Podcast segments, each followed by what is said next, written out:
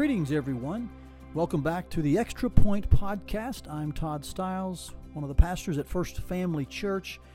And the intent and point of the Extra Point Podcast is to give our pastors an extra opportunity to bring insight and further information, material application to the message preached just the previous Sunday.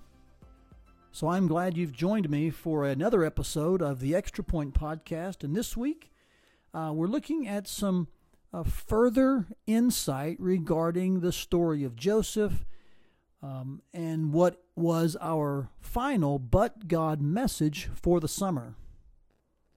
Now, I'll be making some assumptions in this episode, so I would encourage you to go back and hear the message so that you're kind of up to speed as we get into at least one of the areas where we're going to provide some further application and information.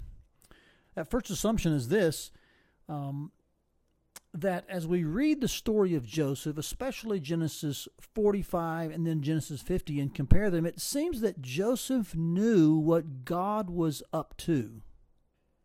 And I alluded to this in the message, um, almost in passing, just that Joseph supernaturally uh, and progressively understood that God was doing something bigger uh, through all of the trials and situations and even the specific evil perpetrated upon him by his brothers. He knew that God was doing something. He was aware that he was sent, not sold. And so, the question that I'd like to ask in this episode, at least the first question I want to ask, is this How did Joseph know that?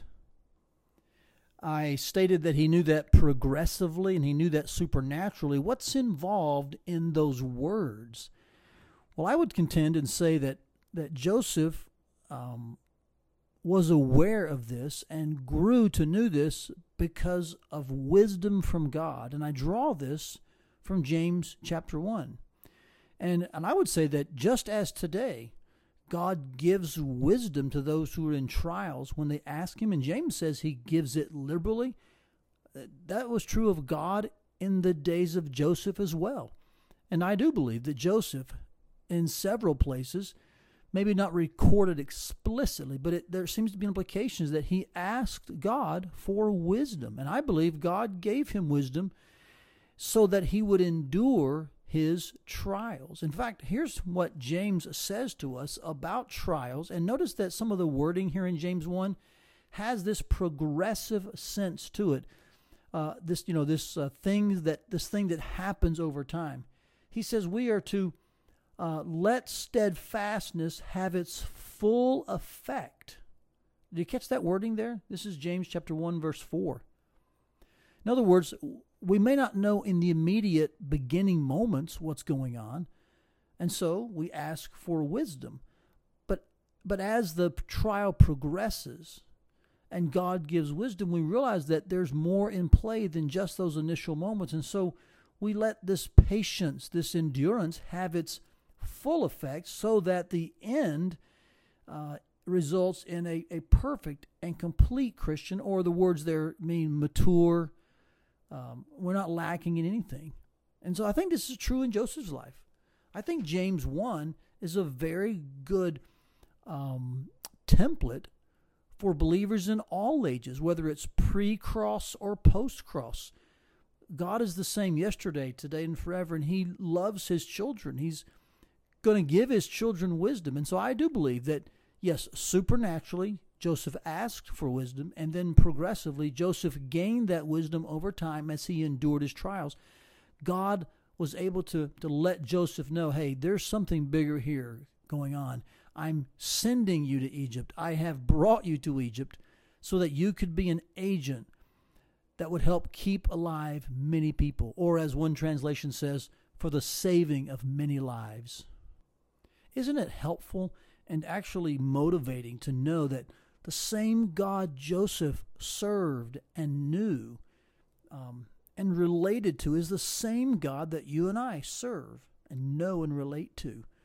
And this God who revealed to Joseph uh, why he was going through what he was going through in a progressive way and in a supernatural way through wisdom will do that for us as well as long as we obey James 1 5 and ask God for wisdom while we're in our trials, and He will give it liberally. One final uh, bonus bit of material here. I mentioned to you Sunday that often we misinterpret stories like Joseph's, and I mentioned Paul as well. And I made note that there are three mistakes we make when reading our Bible. We isolate a specific story from the larger storyline. That's the first mistake we make. The second mistake we make is that we often ignore the ultimate main character, which is actually God. And third, we, we sometimes intend that specific story for our own current situation only. And so, um, you know, isolating a text, ignoring its main character, or intending it only for the present moment uh, really are mistakes we make in our Bible reading and our Bible study that, that often cause us to miss the point of the meta narrative, as we say, or the, the larger thread, the bigger story behind the other stories. And let me just give take a moment uh, to, to give an example of how Christ uh, actually used the scriptures uh, in a way that none of those mistakes happened. Of course, you wouldn't expect him to make those mistakes. I realize that.